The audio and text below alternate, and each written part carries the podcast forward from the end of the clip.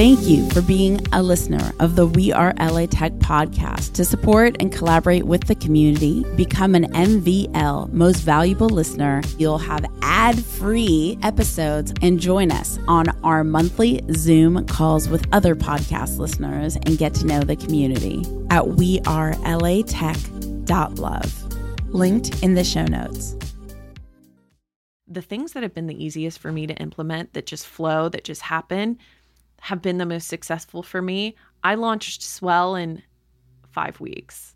I'm Alex Blumberg, host of the podcast Startup, and you're listening to We Are LA Tech.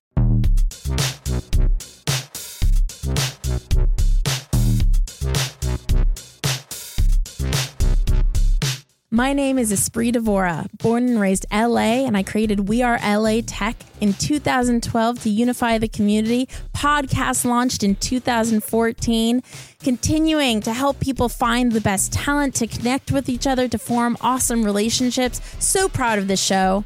Enjoy.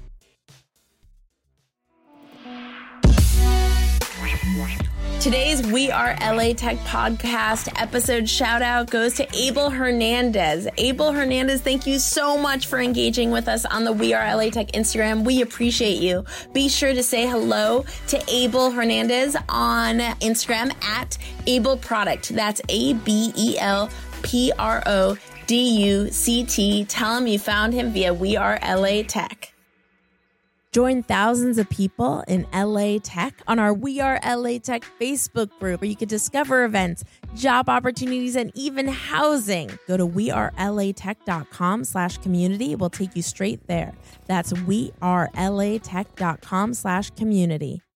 Hi, it's 3 a.m. on, I don't even know. Oh, tomorrow is Wednesday, or I guess technically this morning. I'm not even sitting up to talk to you guys. This is another personal spot. And the thing I'm thinking about right now is at 3 a.m. to be technical, 3 a 3:10 a.m. I spent hours and hours and hours today working out customer experience flow and thinking about what if you delivered phenomenal customer experience to not just the classic customer, you know, the person paying you, but to everybody. So, customer experience to you guys, customer experience to my podcast guests, customer experience to my customers, customer experience to my team, to my partners. Just always thinking about how can I deliver exceptional customer experience to just everyone in the most, you know, minor ways, meaning like the things that you don't usually think about. Like after you have a phone call, did you follow up a few hours later with a thank you and just acknowledgement? So I've been thinking a lot about customer experience and I spent hours on it with an amazing, amazing founder today named Cam Kashani, who I've known for years she was helping me with a lot of my customer experience flows. It was pretty exciting. Anyway, so that's what's on my mind in the middle of the night at three in the morning as I'm getting the last task done. I hope you guys have a great rest of week. Enjoy the episode. Bye.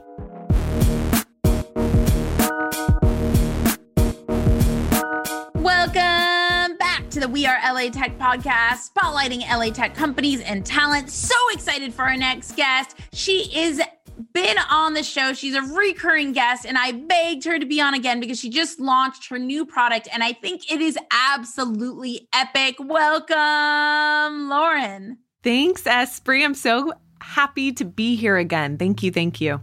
Of course. Okay. So I wanted to have Lauren back. I asked Lauren she'd come back and she's going to tell you a little bit about who she is and what she does. But I wanted her to come back because she launched, you guys, such a sick company. Like I'm so hyped. Like I was in her launch party for the company, like typing oh my gosh, this is amazing. This is crazy. And so I was just like, you have to come back on the podcast and talk about it. I just think this is going to help all of you that want to get into podcasting. And I'm also really excited to hear about her journey as a founder in launching a new product. And we'll dive back into what we talked about in the previous episode on how the pandemic shifted what she thought her company would be into like what it is becoming now, which I think is way smarter and more scalable and just I recommended it today and it was so easy to recommend. So without further ado, and with so much suspense, and what in the world am I talking about? Welcome, Lauren.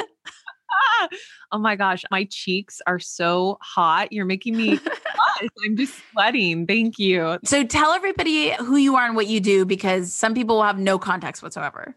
Absolutely.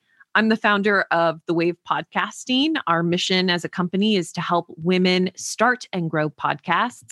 What originally started as a real estate company trying to create podcasting space for women has since become a digital online educational hub for women looking to start and grow podcasts. And we just launched this week. Literally, it's Thursday.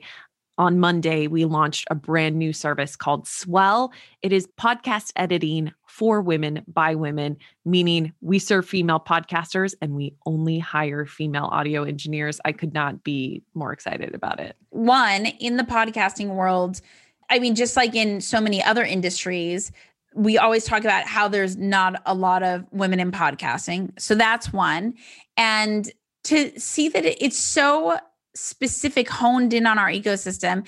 And you guys, her technology behind it, like the experience as a customer to get your podcast edited, is so seamless. Like you literally built the perfect solution to have your podcast edited in a high quality way at an affordable rate and for women by women. I mean, it's so clear. Yeah, I was able to hone in on the things that I think are important in an editing service. I won't pretend like we're the first people to No, totally. Or even productize it in a way that makes it feel digital and really Yeah. But after being in this industry for a minute, last time I spoke to you, I was just reeling from, I mean, I think we must have chatted a month into quarantine. Yeah. Because I was reeling from the fact that that I wasn't going to be able to support women the way I wanted to, which was through physical space. And after talking and supporting women all throughout the year, learning from them, speaking to them, I've realized a couple things that are barriers for female podcasters specifically. One is cost is a barrier for marginalized demographics, women included. So I knew that if we wanted to offer something that's accessible, a product that is mm. uh, inclusive, accessible to many people, it had to be affordable, period. Totally. The thing was that it couldn't be overwhelming from a tech standpoint. Mm. The technology of podcasting, both the equipment and the software, I hear it time and time again, it's intimidating. People get into podcasting not to deal with tech, they get into podcasting to share their expertise. And then we force them to kind of learn about equipment and plugging things in. This audience listening to this podcast are like, that's the fun part. We love the tech part. I totally get that. I myself am a, a tech lover. That isn't true for everyone. So, yeah it becomes a barrier. And I don't think everybody loves the tech part. We love being visionaries. we don't we don't always love the tech part. Yeah. No, you don't. But some people feel more comfortable in that in that space mm-hmm. And so I just knew that it had to be simple, it had to be easy to use, feel really even though it's a service, it had to feel producty like any of our favorite little things that we buy online now. Mm-hmm. How consumable services are and cost could not be a barrier. I think the other thing is that what I've learned being in this industry is only 5% of individuals working in audio are women. I was talking to you about this recently. That figure, even though I know that so many of these industries are dominated by men, I thought 5% was pretty crazy low. I can't help but think how that affects the way that we interpret audio. What is considered to be good audio? Is that not said by the fact that the lack of diversity in the industry? Mm-hmm. We hear things on on the radio when we hear things on our favorite podcasts, the most popular podcasts that are majority produced by men how does that impact our standard of what we think good good audio is i couldn't get that out of my head and i know a lot of the women that i work with in the wave community they're intimidated by there's imposter syndrome. And yeah. They necessarily want that kind of bias being applied to their voices and to what they're saying. I wanted to create a safe, comfortable environment where women could feel that, you know, there weren't biases being applied to their podcast that they may or may not know about. I want to get into the journey behind it. And there's so many more questions that I could ask about the product itself, but I think the best way to do that and to keep it about your journey is for everybody to contact you that has questions about the features and time and costs and all these things. So, where can they connect with you if they're interested in having their podcast edited in a very easy, easy, easy, affordable, high quality way? It's all on swellpodcasting.com that's where we we're very we have transparent pricing we don't hide it you don't need to get a consult to access it it's got the pricing, the features, and if you want a demo, there's a one click button to set up time with me personally. I would love to show you the product. Swellpodcasting.com is where you want to go. I'm curious, Swell, what is the story behind the name? Well, it has double meaning. And Wave. Okay, wait, what's the difference between Wave and Swell? The Wave is our parent company. And what I don't want to confuse is that the mission of the wave is to support women primarily through educational resources. We want to be a platform. We have a digital community, a Slack community where people congregate. I never want the product, the thing that we sell, to be the same as the company. The company is more than that. It's bigger than me, it's bigger than editing services. It is all about helping women tell their stories. And I didn't want to conflate those two things. It's kind of the way that Apple is a company Apple has the iPhone, Apple has the iMac, and uh, the company is much bigger than the products they sell. LOL, I'm not going to compare myself to Apple. I'm no Apple, but I wanted the mission to stay intact and never be tainted by the fact that we like sell product.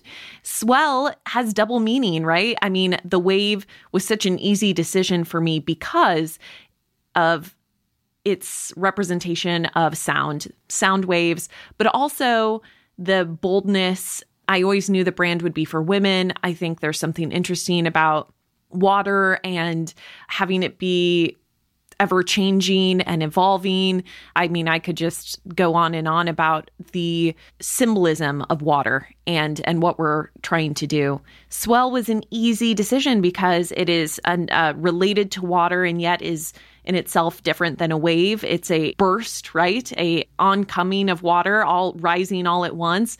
And when you begin to outsource your podcasting, you know, when you hire someone, the real objective is to to help yourself grow. You're handing off tasks so that you can go promote your show or it's a really an evolution as a podcaster to be able to bring on more team members also, swell means like great.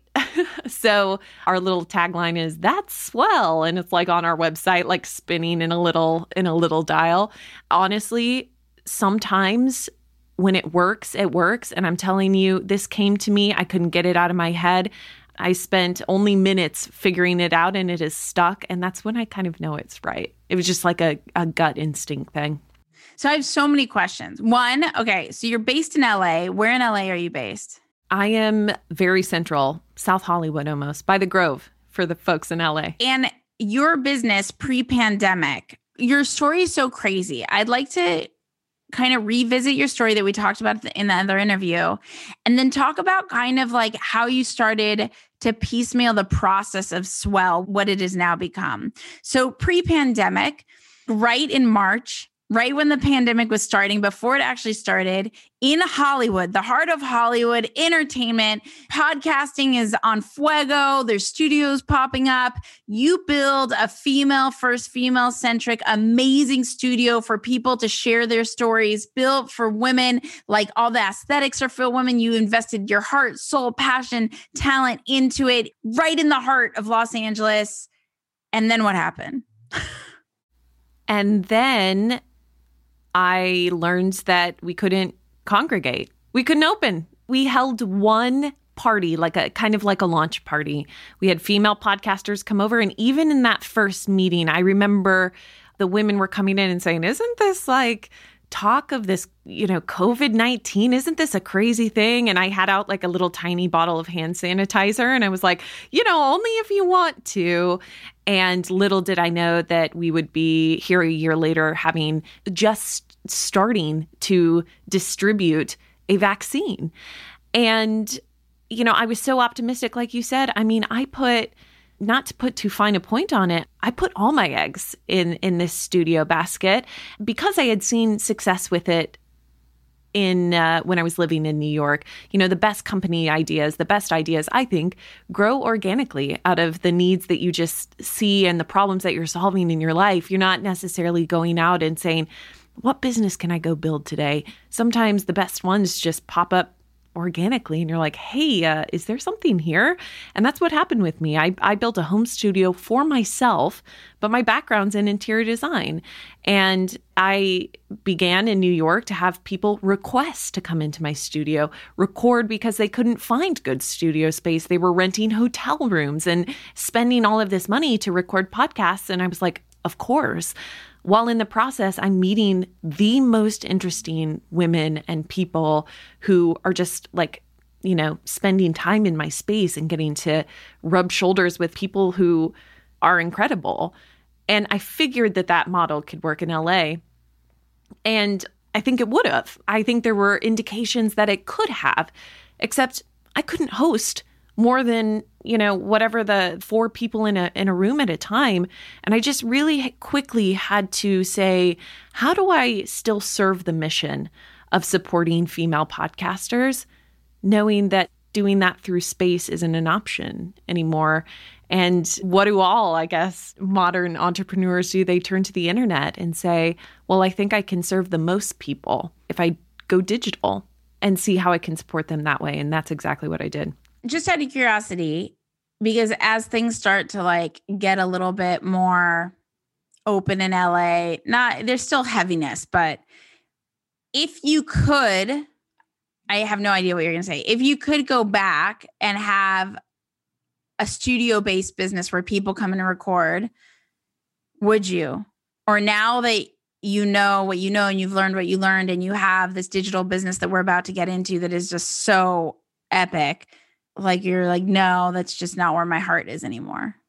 It's a really hard question. I've changed so much in this year not just my thinking about it but like i've changed. I came into it believing that my best skills were this like interior design background that i had believing in space working in real estate working in real estate tech. And now i think the pandemic has exposed issues with the real estate industry that were going to break anyway. You and I met because we were both members of a co-working space, right? I think wild, by the way. I know. It's hard to re- even remember You're that. like the biggest ROI I got out of that thing. and it was so random. They're like, "You're both women. You're both into podcasting. Here you go. Why don't you chat?" And we were like, "Uh," and it was just a beautiful mix. But I think that people in real estate have exploited people for a long time. They've made a lot of money by figuring out how to get as many people through a space as possible, sharing seats and and the trend of co-working, you know, oh, I only have to provide 20 seats, but I can sell it to 60 people because they're going to all come at different times of the day and they're never, it's like the gym membership model, right? Like some people aren't going to show up, so I can oversell this space. It's not a, I don't want to say ethical business practice, but it certainly isn't human centric. And unfortunately, when you when you're in that industry, it's hard not to see people for their rent capacity, you know? And I don't want to believe that I ever thought of people that way, but it was very easy for me to say, wow, how easy to build a business around a space, around a thing I already have, around a space I might have anyway because I'm a podcaster. I think it's the wrong mentality. And I think we'll see real estate change a lot as a result. I've also been able to reach so many more people. And what you have to realize is that I've lived in New York, I've lived in Los Angeles, but there are so many people who don't want to or can't live in big cities and still have important, valuable things to say. Do they not deserve good resources to produce podcasts? No. And being able to create a digital business has allowed me to get in touch with these people, empathize with them, and make sure that they do have the resources they need. So if I could go back, I don't know that I would change what's happened. Not that I could, and not that I think you should live with regret, but I'd like the outcome. I'm proud of it. And honestly, you could do both. Like they complement one another. So if you wanted to revisit it one day when things were a little bit safer, with COVID, you could totally revisit having a studio and then people utilizing Swell to make sure their episodes get edited with ease. So I see in Los Angeles that a lot of TikTokers are starting to get into the podcasting space. Totally. And there's so many women in TikTok that I wonder if if you became that studio for women to feel safe like when they're doing their interviews. I think there's still a lot of opportunity there but it's just about your comfort level with COVID. Like for me personally, you can see that I mean, you guys can't see because you're listening, but Lauren can see like I'm in my office at home. Like I don't feel comfortable. I have so many studios around Los Angeles that have asked me to do the podcast there. And I'm just, I don't feel comfortable. Like I'm just like, mm, I just, I don't understand this thing going around and I'm cool. I just need to like tap out for a while. I don't know if it's like, there's just so much verbiage about what's going on in our world, I'm just going to tap out for a while.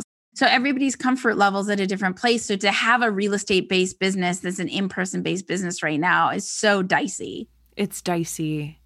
And more than anything, it's unpredictable. I will say the number of inquiries I've gotten about my studio space has double, triple, quadrupled in the last month. People are clearly starting to feel more comfortable coming out into the space.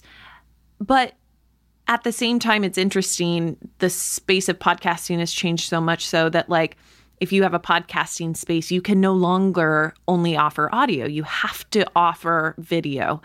And that wasn't something I anticipated three years ago when I was in New York. So I agree with you. It's just too unpredictable. And it's not something I could hang my hat on confidently as a business person. I would feel most comfortable if I had diverse offerings, which I now have. Not to like keep going on and on about this thing, but remember at the beginning of the pandemic, that basketball player that didn't take it seriously, or some athletic player didn't take it seriously. So they like coughed in the mic as a joke. The next athlete at the press conference actually got COVID from the mic. As a podcaster and you owning a studio, that's the kind of legality stuff. And like you'd have to be swapping out the mic foam every single time. Like that's the kind of stuff you have to think about. Absolutely. When we were trying to figure out how intense it was, and LA started opening up a little bit more like four months ago, and then we shut back down. I got a couple people through the studio and we were adopting a policy where it was buy time with us. You also buy your own mic head and we'll store it for you, but there's no reusing of mic heads. We had to adopt a whole new cleansing policy. We have all this special equipment, disinfecting material, and it made people feel better. But then, you know, we thought that was going to be the solution. LA shut down again. So I wasn't going to push it. I kind of said this earlier, which is like, the things that have been the easiest for me to implement that just flow, that just happen, have been the most successful for me. I launched Swell in five weeks. I don't even know if I should say that out loud. I'm so excited. Let's get into it. I'm really curious because I'm obsessed with processes because I think processes make you an, a phenomenal leader and a better teammate. And everything is just better if you have great processes. And what I really admire about Swell is your processes. So let's get into it. How did you come up with the idea? Like, what were the first things you started thinking about? How did you find how you were going to piecemeal together the process of it? What kind of research did you do? I'm super curious. I am a very process oriented person as well. And I worked at a real estate tech startup, which I mentioned earlier, that I feel like taught me what good both product development and company development looks like. In that, you, a couple concepts that I took with me were the concept of MVP. Start with the minimum viable product, the thing that you can put out the quickest. Don't perfect before doing it and getting it out to get the information that you need to know if it'll be successful. So, after working with podcasters for a year, the big thing that was coming out, I realized, is that it always seems like starting a podcast is the hardest part, but it really isn't. It's the growing of the podcast and the longevity and sticking with it. And because it's such a production heavy medium, I was getting drowned with requests and questions about how to grow my podcast, how to take it to the next level, how to monetize it. I'm six months in. What now? The what now question, like what's next, kept coming up. And I was like, you know, there just aren't enough resources out there. There are a number of ways to grow your podcast, but one important aspect that I don't think a lot of indie or like smaller podcasters realize is they need to be spending the majority of their time promoting their show in a really active way, right? Being on other podcast shows, going to new communities and promoting their show. And yet, the majority of podcasters spend the majority of their time producing their show.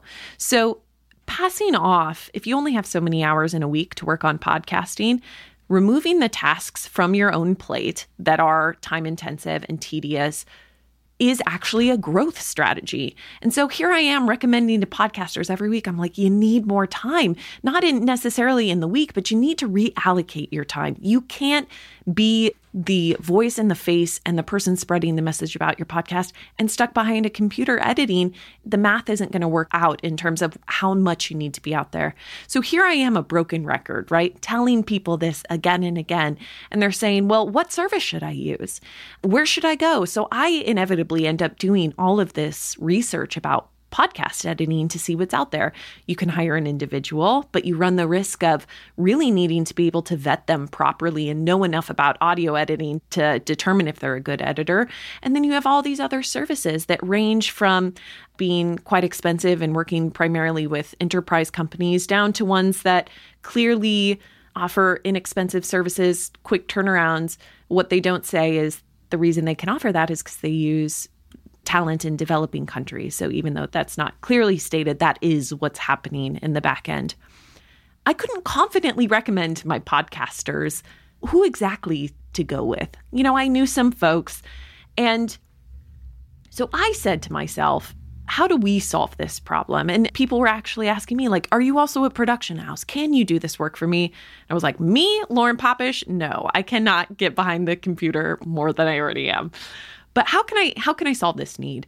And there it is, right? You see a problem, you want to address it with your own solution. So I had in my previous role in working in tech, worked a lot with professionals in developing countries and hiring outsourced talent. It's just one of my strengths. The ability to get skilled professionals all over the world. You speak with tech professionals all over the world there is no limit. The number of people who are who are skilled. And yet if cost is a barrier for women which i believe it is then it's a great way to globalization as a concept enables you to do that. And i'm a proponent of it. I don't think there's any shame in that game. I do however think that you should be transparent about the way that you run your company and you should be good and never exploit people based on where they live and where they have to live or choose to live. So I was like, I know that I can get the talent to come together. What I don't necessarily know is how to make it feel productized, how to create a portal, an interface where the client can interact with the editor in a way that is just seamless. I started getting some video editing work done because I started a YouTube channel, as one does when you're 31 years old. Like, who am I? I uh, started this YouTube channel and started needing a lot of video editing work. And that's the platform they were using. And I went to the founder and I said, Hey, uh, you're a trans, he's a Gen Zer, of course. And he's like, Yeah, I'll share everything with you. Now, I love that culture of transparency, right? Because I believe in it too. He's like, I didn't invent this application. I just use it. I just found it. And so after vetting it, I realized it would be the right platform for me too. So you built Swell in five weeks. You conceived of the idea, okay, here's a block that I have. How do we know that your editors are good? It's a great question. We vet our editors using a standard audio test that we kind of developed. I went out and one of the hardest things that are difficult for me is asking for help. But in this process, I knew I wasn't an audio expert necessarily the way that an audio editor is a good one is. And so I went to my friend who's an audio editor who has helped me edit my podcast in the past. He's not a female, but he's a great guy. And I said, "Hey, how do I how do I make sure these audio editors are good? How do we how do we give him a good test?"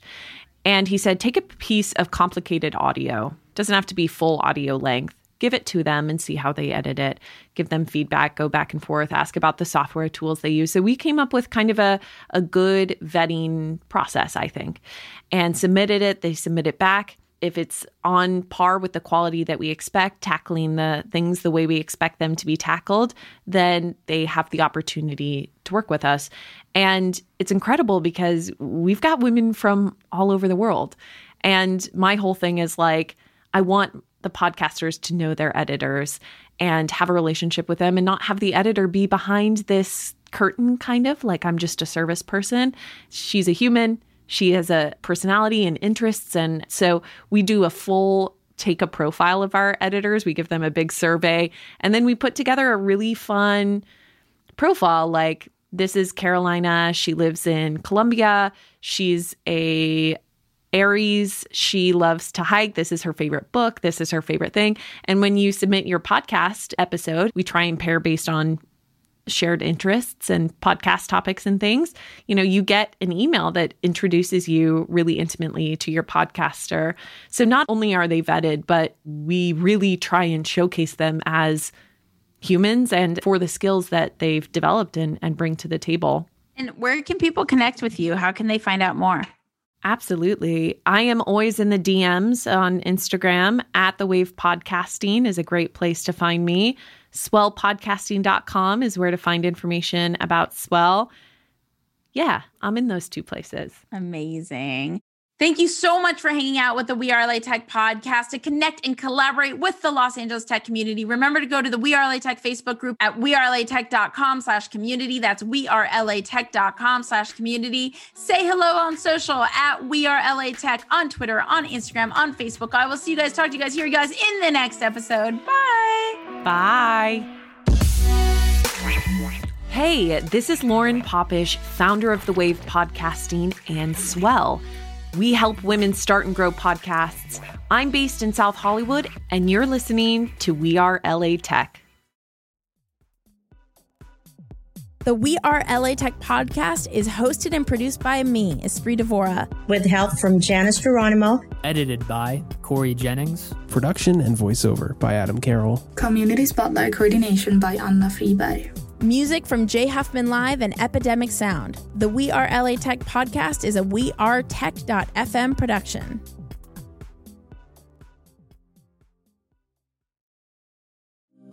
Thank you for being a listener of the We Are LA Tech podcast. To support and collaborate with the community, become an MVL most valuable listener at We Are LA wearelatech.love. Linked in the show notes.